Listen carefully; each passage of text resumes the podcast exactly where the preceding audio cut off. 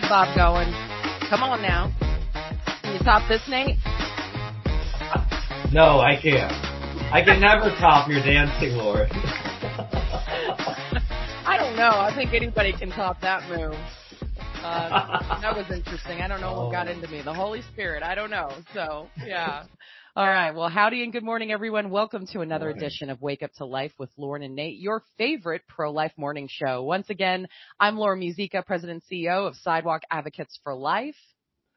And I'm Nate Robertson, Vice President of Sidewalk Advocates for Life. And again, it is such a great joy for us to join with you each and every Friday as we talk about what's going on in the pro-life world and how we can be instrumental in changing hearts and minds on this most important issue of our times, the cause of life.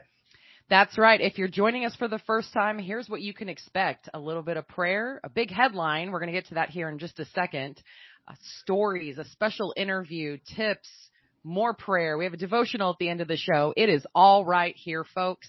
And we are so excited to serve you each and every Friday morning. So once again, we're here every Friday, 9 a.m. Eastern, 8 a.m. Central on Facebook Live as well as YouTube. So we're on those two channels live. And then later our show gets posted to wherever you get podcasts. All right. So we are into the new year. I don't know about you, Nate, but I've written out the date a couple of times and had to check myself. Yep, we're not in 2023 anymore, 2024. I literally wrote a check to somebody yesterday. Um, and I had to ch- change my three to a four so my brain is still switching over, right? But we are on the brink of the annual March for Life. So we're going to be in cold, right. cold, cold Washington DC next week. Nate is going to bring three parkas because he's a baby and lives in That's Orlando, right. Florida for a reason.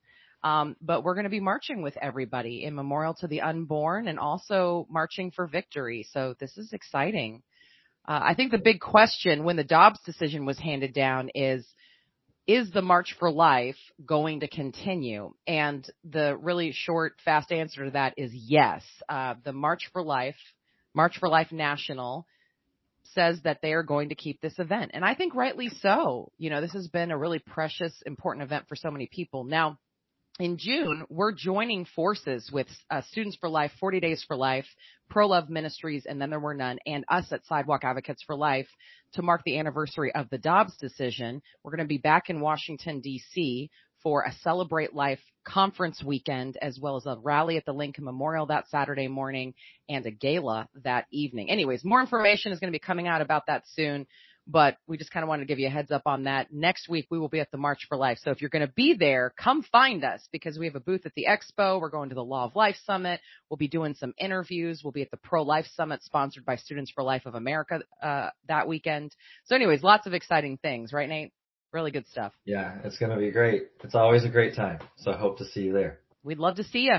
We'd love to hang out. We'd love to have a drink with you and hear about what's going on in your pro-life world and how we can best serve you. So excitement. All right. Well, how about we get rolling? We've got a really exciting show, uh, a really unique interview today. You'll see it when we, or hear it, I guess.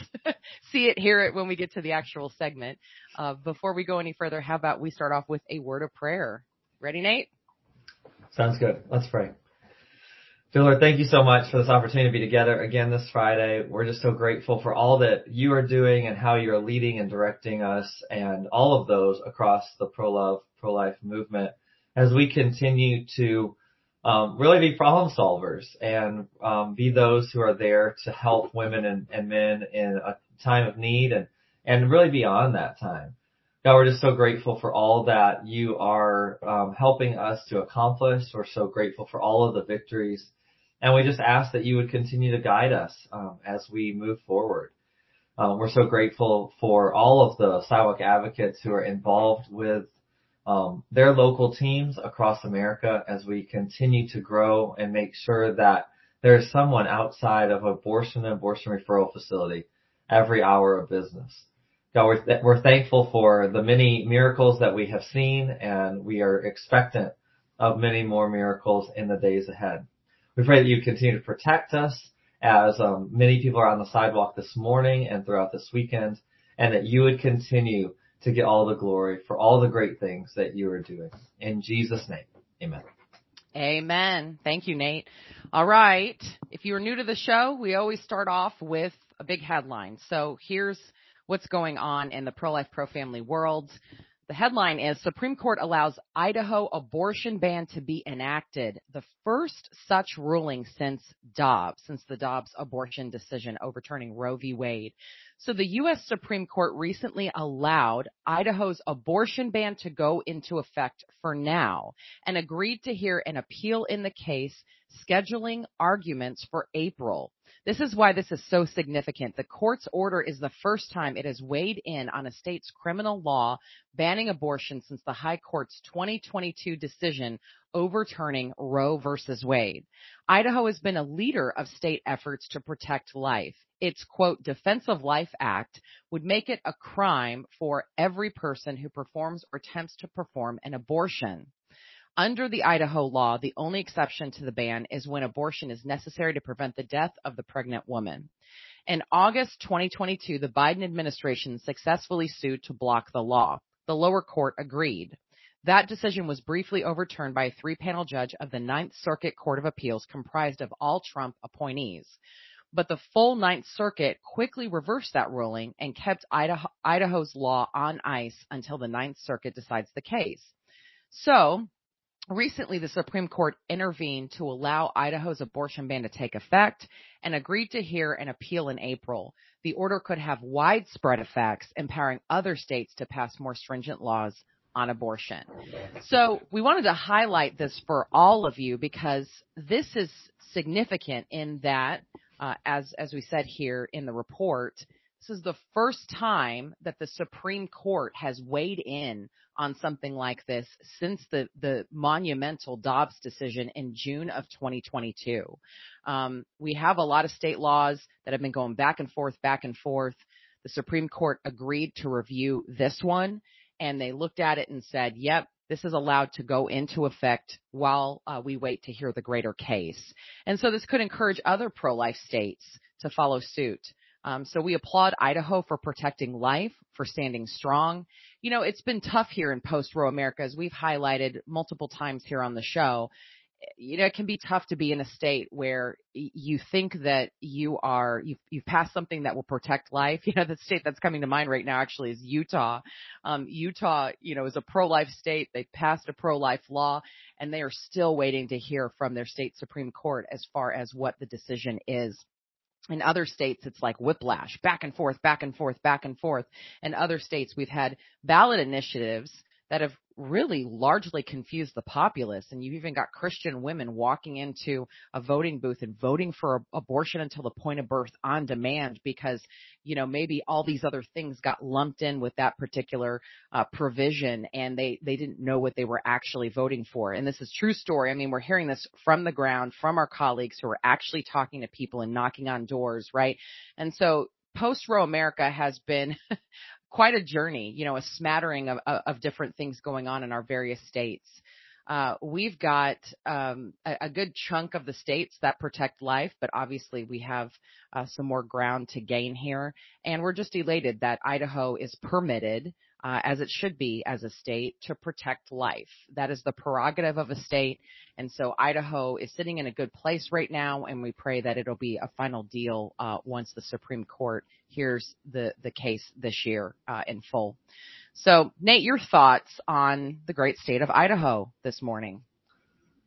Yeah, I think uh, you know a couple things. Um, that was a great recap, Lauren. Um, but you know, I think first of all, we always have to pause and just be so grateful and celebrate yeah. that Roe versus Wade is gone. Yeah. I mean, like I know it's made things really yeah. tricky. It's made things very um difficult in some states. There's a lot of back and forth like you were talking about. But Roe versus Wade has been overturned. We're almost, you know, we're a year and a half um, past that decision. What an incredible just, you know, decision to again highlight. Now, I think to Idaho, it is so important that in this era of the Dobbs decision that states are allowed to protect life the way that their duly elected officials and their courts, you know, are, are seeing fit based on their constitution. And yeah. so it is really important that in this era we are seeing that happen. And it's very significant that this is the first time that the, that the Supreme Court has directly weighed in on a state protecting life. I think that it, it, based on the way that they wrote the Dobbs decision, the decision that they have made temporarily in Idaho is the only decision they could make. Because if they had Right. made another decision, they would have been going back on exactly what they wrote in Dobbs. What they wrote in Dobbs was that states were permitted, that states had the right to protect life, um, or to, you know, allow abortion to be available. So this is definitely, um, from what we can tell, the right decision at this juncture for the Supreme Court of the United States to make in reference to Idaho. We are grateful that Idaho is taking such a strong step in protecting all life, and we urge other states to continue to protect life at all stages of development. Yeah, and it's really interesting to look at the post Roe map with where Idaho is located. It's in effect surrounded, I mean, mostly surrounded by pro abortion states. And so, you know, it's almost like I want to give Idaho a big pat on the back and a big thumbs up and say, you know, thank you for standing strong. No doubt there's a lot of salt of the earth people that are there in that great state. And, uh, it'll be interesting to see what happens ultimately, how the Supreme Court uh, rules in this case, gives a final ruling. So we'll keep vigil for that and we'll look forward to uh, what we believe will be good news coming down the pike. So stay tuned, right? Okay. It is time now for victory story. So Nate, that's you this week. What you got for us? Yeah, great. Thanks, Lauren. So this week I wanted to highlight a few different stories that come to us from the state of Florida, um, a little bit further south than where I am. And what I want to highlight today is the power of our Spanish speaking sidewalk advocates being on the sidewalk. Um, recently at one of our locations here in the state of Florida, there was a situation where a sidewalk advocate who was able to, um, you know, talk to this young couple in Spanish was able to have a, a little bit of a longer conversation with them that resulted in them going to the Pregnancy Resource Center and them choosing life for their child. But what our leader relayed that I think is just so important is that this would not have happened if it had not been for a Spanish speaking sidewalk advocate being available and being on the sidewalk that morning. You know, it's so important that we work as best as we can to have sidewalk advocates available on the sidewalk who can help in different situations. This is why we encourage people of all, of all types, of all, you know, backgrounds to be on the sidewalk so that they can be ready to help when there is a woman or a young couple that shows up that is maybe from their background or part of their, their culture or, or speaks their language. And this was such a critical opportunity and example of how important, especially in communities that have a lot of Spanish speakers, that we have Spanish speaking sidewalk advocates on the sidewalk. This also is just a, a good time to highlight that we do have our sidewalk advocates training um, translated into Spanish. And that is something that you can offer if you're one of our local leaders. We'd love to encourage you to offer the Spanish training. And also I wanted to highlight that at this same location, the power of understanding that there are women who show up to abortion appointments who leave those abortion appointments and we don't know the outcome. We, we typically call those hopefuls. When women show up, they, they don't go in to the facility, they sit in their car, maybe they go in briefly and then come back out. But a couple of these hopefuls recently at this same location were young ladies who came, drove into the, the parking of the facility, sat in their car for several minutes, and then left. Some of them rolling down their window and saying that they've decided not to do it. Some of them asking, you know, questions, not quite ready to go to the pregnancy resource center, but willing to leave after showing up for an abortion appointment and willing to even have a short conversation. So today my victory story really is highlighting the power of Spanish speaking sidewalk advocates and the opportunity that they have to be a part of helping to save lives because of being able to speak the language, as well as the power of our presence and us being able and willing to talk with those who come for abortion appointments and then begin to leave. And even if they don't give us a, a solid decision for life, being able to plant seeds of life with them and acknowledge that they would be considered hopefuls as they're leaving the facility without having an abortion. So there you go, my victory story today. Beautiful. Thank you, Nate. Um, yeah, hopeful saves. That, that's actually probably a greater discussion on one of our future shows. You know, this this idea that we meet people sometimes on the sidewalk who are in that valley of decision and they're not quite ready to make a full decision, a full commitment to life, right? And, mm-hmm. but like you said so aptly, like being able to step into that space and speak words of, of peace and hope into their circumstances and to cover them in prayer as they leave the facility and they're still really tossing and turning, so to speak, over this decision we have seen so many hopefuls become saves because sidewalk advocates don't give up on them. They pray for them. They continue to pour into them, right? I know that's, that's been the case for us too, Nate, where we've continued to text a mom or be there for her.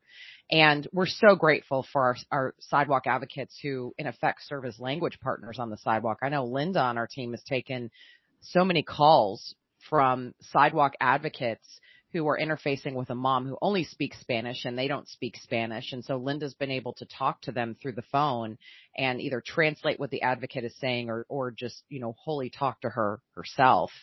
And that has yielded so many lives saved. And so every, every little thing matters on the sidewalk. Every little bit counts, right? Beautiful. That's right. Thank you. Okay. Well, I have the tip this week and my tip has to do with starting with a smile. So I actually did a post on my uh, Instagram account yesterday.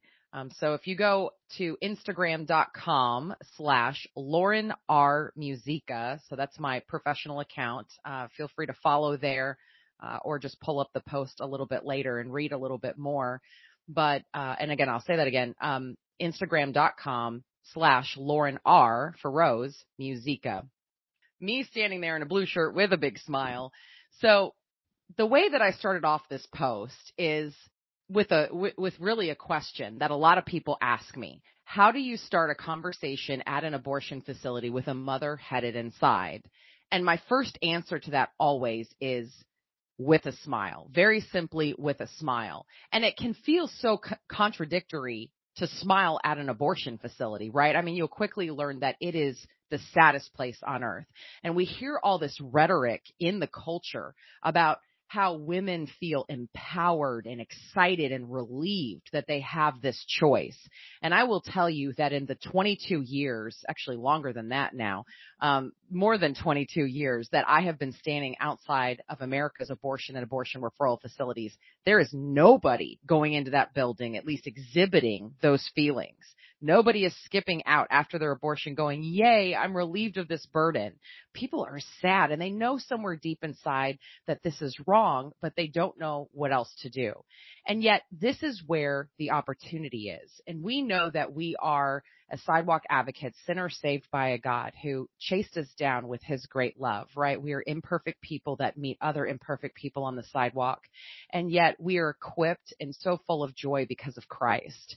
And it really is our great joy to let her know of his love, hope, and peace. And so we get this beautiful time, you know, on the sidewalk to remind her that she is not alone, that her community is ready to go to bat for her and her family with real hope, help, options, and resources, that we're going to make sure she has everything that she needs so that she doesn't feel like out of a moment of desperation she has to take the life of her precious child. And so we make that valiant offer of help in that spirit and even should she choose abortion, yes, we do everything we can to encourage a decision for life, but should she choose abortion, we're going to be there to offer her his healing and his love still.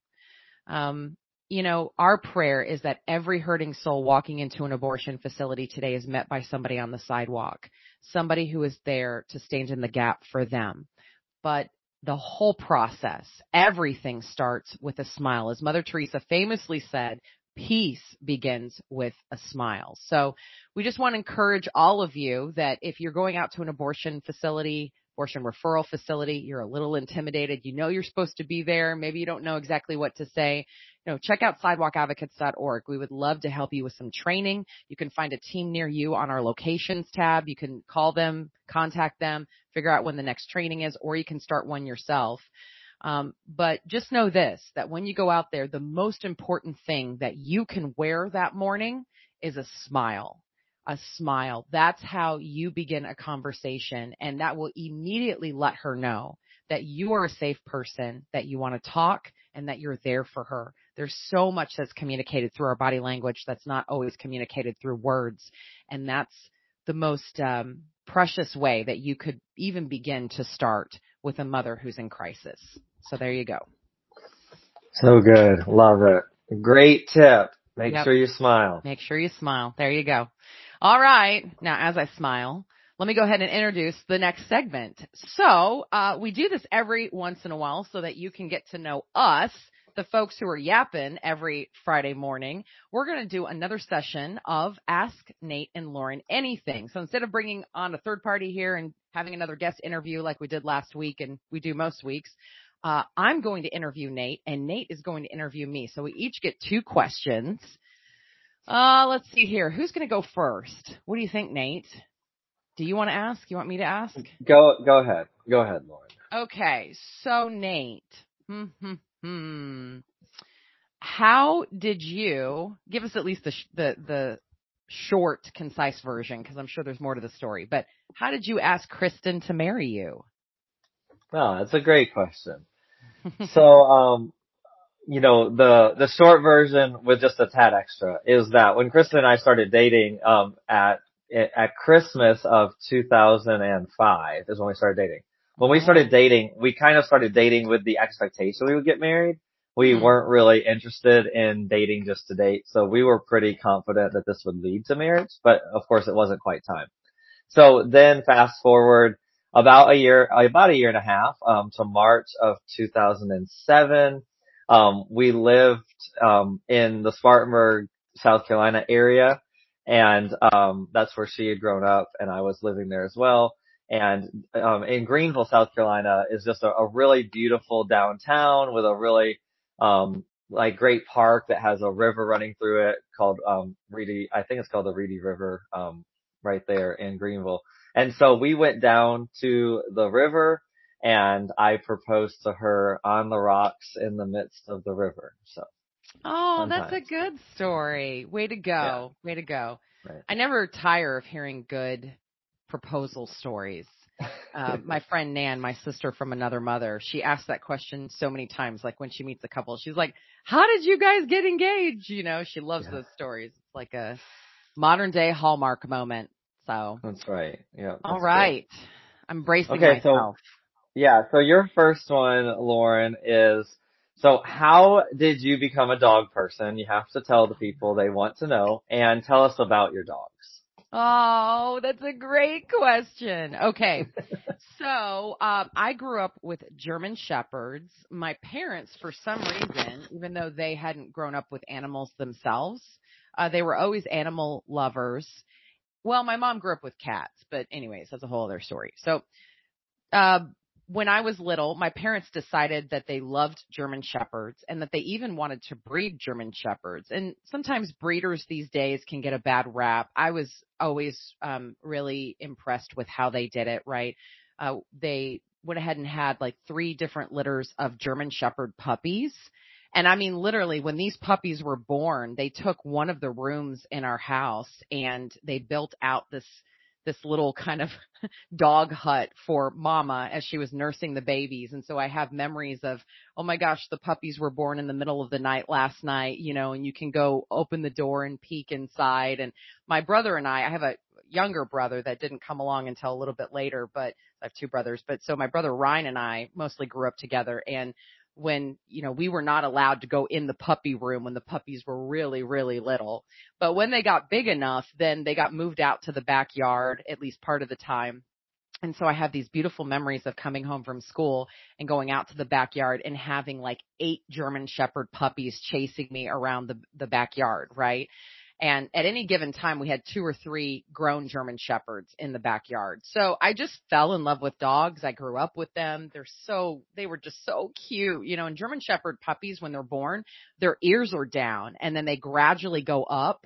And so you'd have like little puppies with one ear up and one ear down. And, you know, and I remember one of the litters, my parents said, okay, uh, you, Lauren, you can pick one out. You can pick out which puppy is yours and I picked out like the runt of the litter. She ended up growing up to be the biggest dog. Her ears came up first. I was so excited that my puppy won the ear competition, right? So anyways, I have all these cute, precious memories. We even showed them in the Houston Livestock Show and Rodeo and all of that. They had dog shows. Um, so fast forward until I got married. At first, Peter and I got a cat, and I thought that that was fun. I'd had a couple cats later in in high school. Um, and then when we decided to get a puppy, it's like as soon as we got Porter, um, so we, we, we didn't go after the purebred dog this time. We went after rescue dogs, right? The mutts that, that need a home. Um, as soon as we got Porter, I just fell in love. It's like all of that childhood, you know, goodness just kind of rose to the surface and I realized, oh my gosh, I am such a dog person. So uh, we went on to adopt two more dogs. So we have Porter Dunkel Barley. Um, Porter is the 85 pound alpha pups. Um, he gets so excited he runs into walls. He's a border collie Aussie lab mix. um, we have to go run him out at this thing called doggy daycare. You know, goes and plays with dogs a couple times a week so he doesn't destroy my house. And then we've got like a 70 pound pit lab mix and he's just a snuggle bug. Um, so that's Dunkel. And then we've got a, about a 45 pound princess, a basset mix. She is as stubborn as the breed, uh, typically reports. And she sometimes doesn't want to eat or go outside or whatever. And I have to show her who the alpha is and grab her by the collar and throw her outside or something like that. Um, but she thinks I hung the moon because I'm the one that walked her actually out of the shelter when we left. And so I'm her favorite human. My hu- husband would even say that. So anyway, there you go. There, there are my three dogs, Porter Dunkel Barley. They all are named after craft beer because my husband is a craft beer fanatic. And I was just happy to have a theme, uh, a list of names to pick from because it's just hard to pick, right? It's just hard to pick, uh, dog names because you have like a million and a half that you could pick from. So there you go. More than you ever wanted to know. That's a dangerous question for me, but that's why I'm a dog person is I just fell back in love with them, childhood memories, but also because I, I re- truly believe they are walking epitomes of God's unconditional love. Like dogs don't keep score quite often. They're generous and kind for the most part. And, you know, they're just great creatures. So there you go. That's awesome. I love yeah. it. Great, great answer. Okay. I'm going to ask you a more simple question. Um, if you could only make one food item for the rest of your life, or even eat one food item for the rest of your life, what would it be, Nate? Wow, one food item the rest of your life. I mean, it'd have to be something significant or it wouldn't um, bode well for the rest of your life, right? Yeah. Um, so I, I think, I think what I would say is it would need to be a, it would need to be lasagna and this lasagna would need to have to have vegetables and meat and cheese in it. So there you go.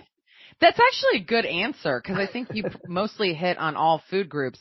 Uh, could you be convinced to do whole wheat lasagna? So you oh sure get... yeah okay that, that, that okay. works.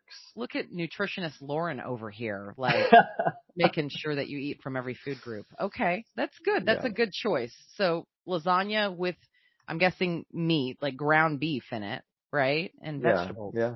That's yeah, good. I think that, that, that that sounds like a good a good idea if we had to pick one. There you go. Yeah, yeah. You know, um, Mother Teresa, when she was serving in the streets of Calcutta and serving people at the home of her dying, uh, they did, uh, I think they mostly ate the same thing every single day, but it had rice in it and it had some sort of, sort of protein and vegetable in it or something. So she hit on all the food groups. I think she was pretty much eating the same thing every day because I mean, where they were, it was so poor, you know, but they at least had kind of a baseline meal. So anyways, that's what came to mind. Okay. Yeah. Uh, I guess I get one more question, right? You do. Yeah. Okay. So, uh, my last question is a little bit more of a serious question for you. Okay. So what would you say that is the greatest opportunity in 2024 for the pro-life movement? Oh man. Golly, that's or one of the question. greatest, because that yeah. be really hard to pick the absolute greatest opportunity. Yeah. But what's a great opportunity ahead of us this year? Okay, so I do think uh, as a baseline, we need to watch these ballot initiatives that are going up in every state. I think the mm-hmm. pro-abortion lobby thinks that they found the key to gradually making America pro-abortion Um, these confusing provisions that are being put on our ballots in our various states. And So I think we're going to have to keep vigil for that. And what is our countermeasure going to be? Whether we go ahead of them and help a state pass like a, a human life amendment to, you know, kind of block that particular action in the future. So that's going to really be something to watch for. I think otherwise, kind of a more overarching thought is that we just, and I don't have the perfect answer uh, of this today. This is going to be the remedy that resolves the the the bigger crisis that's in front of us. And it really has to do with the question of how we make abortion unthinkable in America right? And I don't know again the perfect answer to that. I think that so many of us are hitting that from different angles. You know it's definitely education right? But what type of education is actually going to move the needle in the culture um, or is it a matter of healing a lot of our population who has experienced abortion such that their heart is open to the greater message of life? Um, I know for us, it's making sure that we're in front of every uncovered abortion facility in America. And it's so much more than being just the last line of defense. You know, it's so much more than just kind of the last ditch effort to help people turn to life. There's so much ministry that takes place in front of an abortion facility and a ripple effect that takes place from that interaction to her friends, to her family, and helping to build a culture of life um, again, that I hope people understand truly what sidewalk advocacy really is. That it's not just, hey, you know, this is kind of our, our last ditch effort to to turn the the tide for that woman and family, right?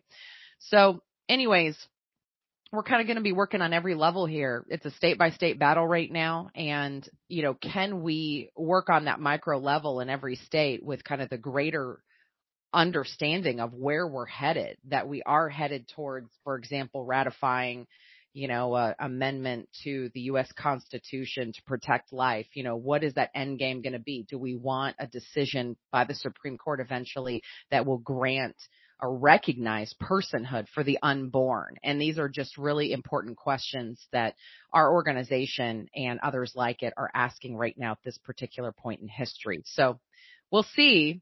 Yeah. yeah um, hopefully that's a sufficient answer, but that's great. no, I think it was minds great. and our hearts, right? So yeah. Yeah, great answer. I think just really, really key thoughts, right? About like yeah. what does this year look like? What are we headed towards? How do we get there? How do right. we make abortion unthinkable? So, That's right. Great. That's Thanks, right. Lauren. All right. Well, I think we're, it's about time for us to wrap up now that we've done yeah. our interview segment. Devotional closing. Ready to close us out, Nate? Yeah, absolutely. Sounds good.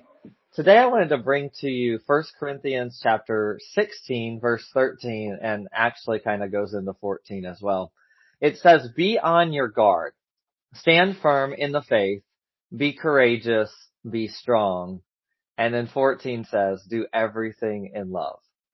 You know, I think it's just so important that we continue to keep ourselves focused on these um, concepts that are so clear in the scriptures.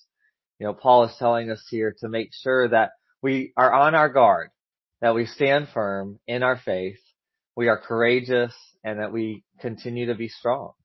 Such key principles that you know, are just as true today as they were when the words were written, you know, many, many, many years ago. And then, ta- then he goes right into saying in verse 14, do everything in love.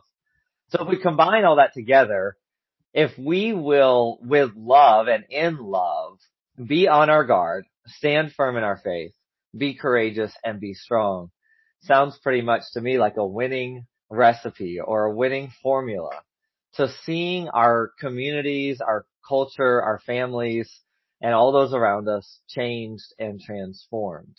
So today I just want to encourage you to take some time, read 1 Corinthians chapter 16 verse 13.